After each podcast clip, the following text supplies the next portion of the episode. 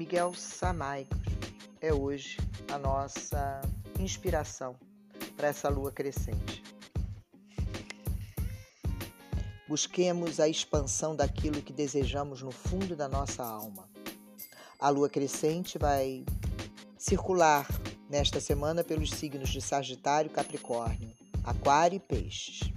A regência principal está a cargo do anjo Havaiqué, trinta e cinco da Kabbalah, Havaiqué, que rege a nossa capacidade de compartilhar com equilíbrio, ou seja, compreender que dar e receber são a mesma coisa. Estamos com o planeta Vênus recém-chegado ao signo de Escorpião, o que faz com que as emoções aumentem de intensidade, principalmente nos relacionamentos afetivos e ainda mais a partir do dia quatorze de setembro, quando Marte vai ingressar em Libra, formando uma recepção mútua com Vênus, ou seja, Vênus está em um signo favorável a Marte e vice-versa. No começo da semana, tente vibrar o máximo de alegria e otimismo possíveis, aproveitando a expansão da Lua em Sagitário. Abra-se para essa segunda-feira, sorria para esta segunda-feira. No meio da semana, com mais pé no chão, foque em avaliar com critério as parcerias e principalmente inserir profundidade nos relacionamentos, tanto profissionais como afetivos. Indo para o final da semana, as energias pedem investimento em estratégias mais concretas. Nesse período, é muito importante aproveitar para inovar com foco na sua ação, no fazer. Aproveite a energia da Lua em Aquário na quinta e na sexta-feira. Sábado será um dia especialíssimo, pois temos uma conjunção entre Júpiter e Lua, que logo em seguida vai ingressar em Peixes. A Lua vai ficar vazia praticamente o dia inteiro, das seis horas da manhã, seis e quinze, até as cinco e vinte, o que vai favorecer os trabalhos de autoconhecimento e com a sua espiritualidade. Que haja muito poder de realização na sua semana. Vamos à deusa desta semana, que o oráculo da Grande Mãe nos trouxe, Blodeuwedd.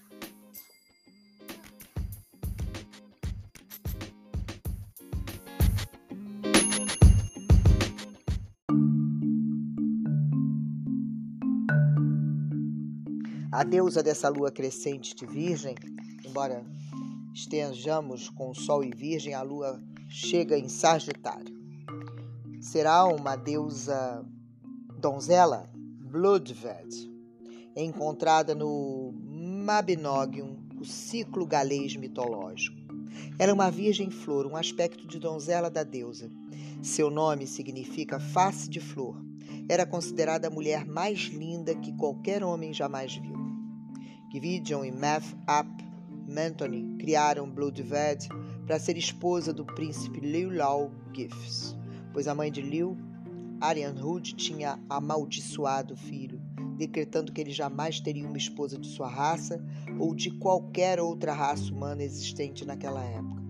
Blodeuwedd foi criada com flores de nove plantas: Gesta, bardana, prímula, urtiga, espinheiro, carvalho, castanheiro, flores do prado, feijão. Com sua aparência de flores, era a mais bonita donzela que qualquer mortal jamais viu. Lleu e Blodeuwedd foram morar em Cantrell, governando com êxito um povo em guerra. Lleu decidiu, então, viajar para visitar seus tios. Blodeuwedd movimentou a corte de Cantrell quando ouviu o barulho de um chifre de caça e viu um veado correndo de cães e caçadores que simulavam uma caça. Uma tropa de homens vinha marchando a pé. Blodeuwedd enviou um pajem para perguntar o que estava ocorrendo e obteve a resposta: Somos, somos homens de Gronw Pebr, senhor de Penning. Conforme a noite caía, o grupo caçava da caçada passava pelo portão da corte. Blodeuwedd pensou então que Lleu seria hospitaleiro com os estrangeiros e enviou uma mensagem para que eles dormissem no castelo aquela noite. Gronw e seus homens aceitaram o convite. Quando Blodeuwedd viu o senhor Penning durante o jantar, apaixonou-se perdidamente por ele. O mesmo aconteceu com Gronw. Durante a noite, eles conversavam longamente sobre seu amor e afeição, permaneceram juntos. Na noite seguinte, Blodeuwedd não o deixou ir e passaram mais uma noite juntos. Então, na manhã seguinte, idealizaram um plano para permanecerem juntos para sempre.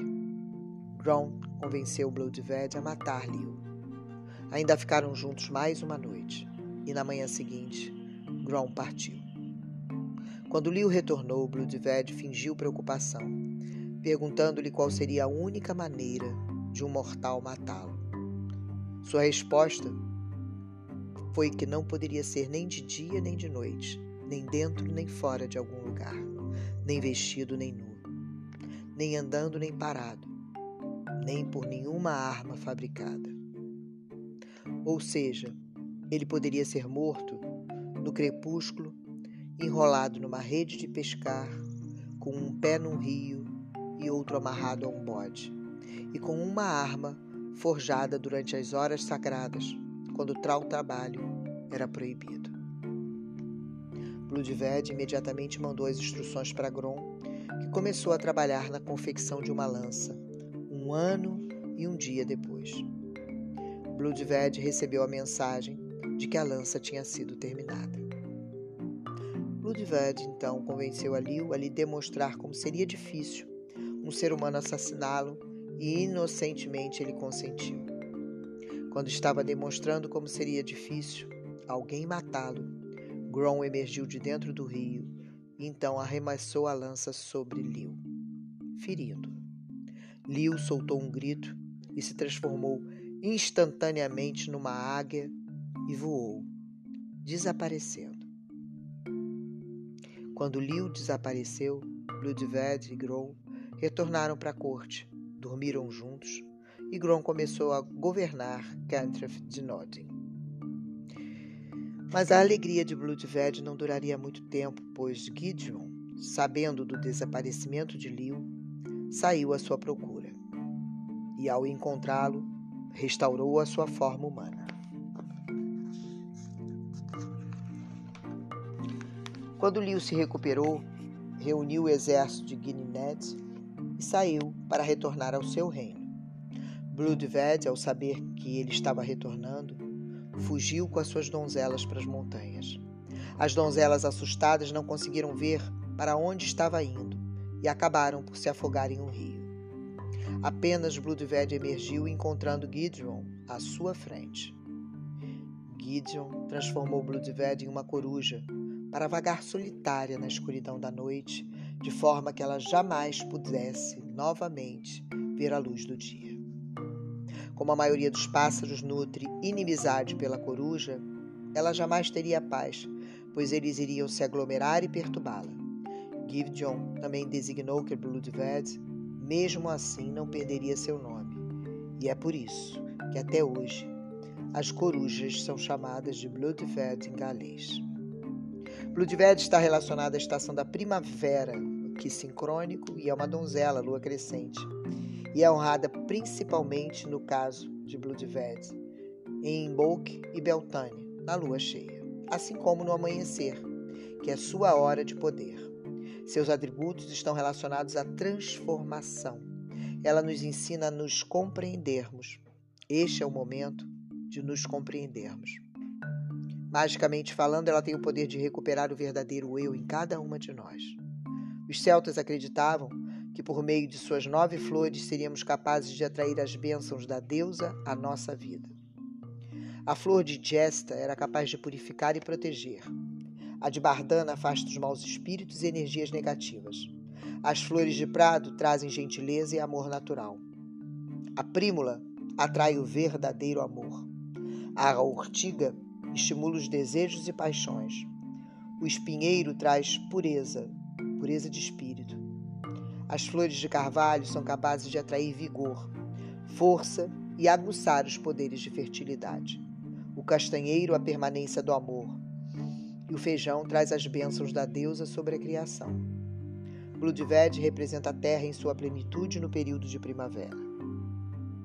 Deusa criada de flores de árvores poderosas, mágicas e curadoras. Representa, assim, a continuidade da cura e da renovação da vida de Lleu. A Blodeuwedd nada foi perguntada em nenhum momento já que ela foi criada com propósitos bem específicos, ser a esposa de Lleu, e para que ele pudesse ter definitivamente o direito de governar a terra, o que só poderia ser conseguido depois da sua união com uma mulher, a representante direta da própria deusa que simboliza a terra. O mito demonstra claramente que ela não teria vontade própria enquanto Lleu vivesse. Mesmo traindo Lleu só por sua causa, é possível Deus ter passado pelo ritual de morte e renascimento necessário para a demonstração total de seu poder sobre a terra.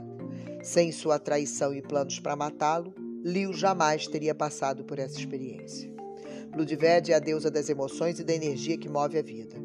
É ela que nos coloca em confronto com as novas descobertas e obstáculos capazes de nos fazer crescer e evoluir, fazendo com que assim cheguemos até a iniciação de nossas vidas. É considerada uma das formas da deusa tríplice de Gales. Governa as flores, a magia lunar, os mistérios e as iniciações, os novos inícios e a independência. Seu animal sagrado é a coruja e ela é vista também como um aspecto da Rainha de Maio.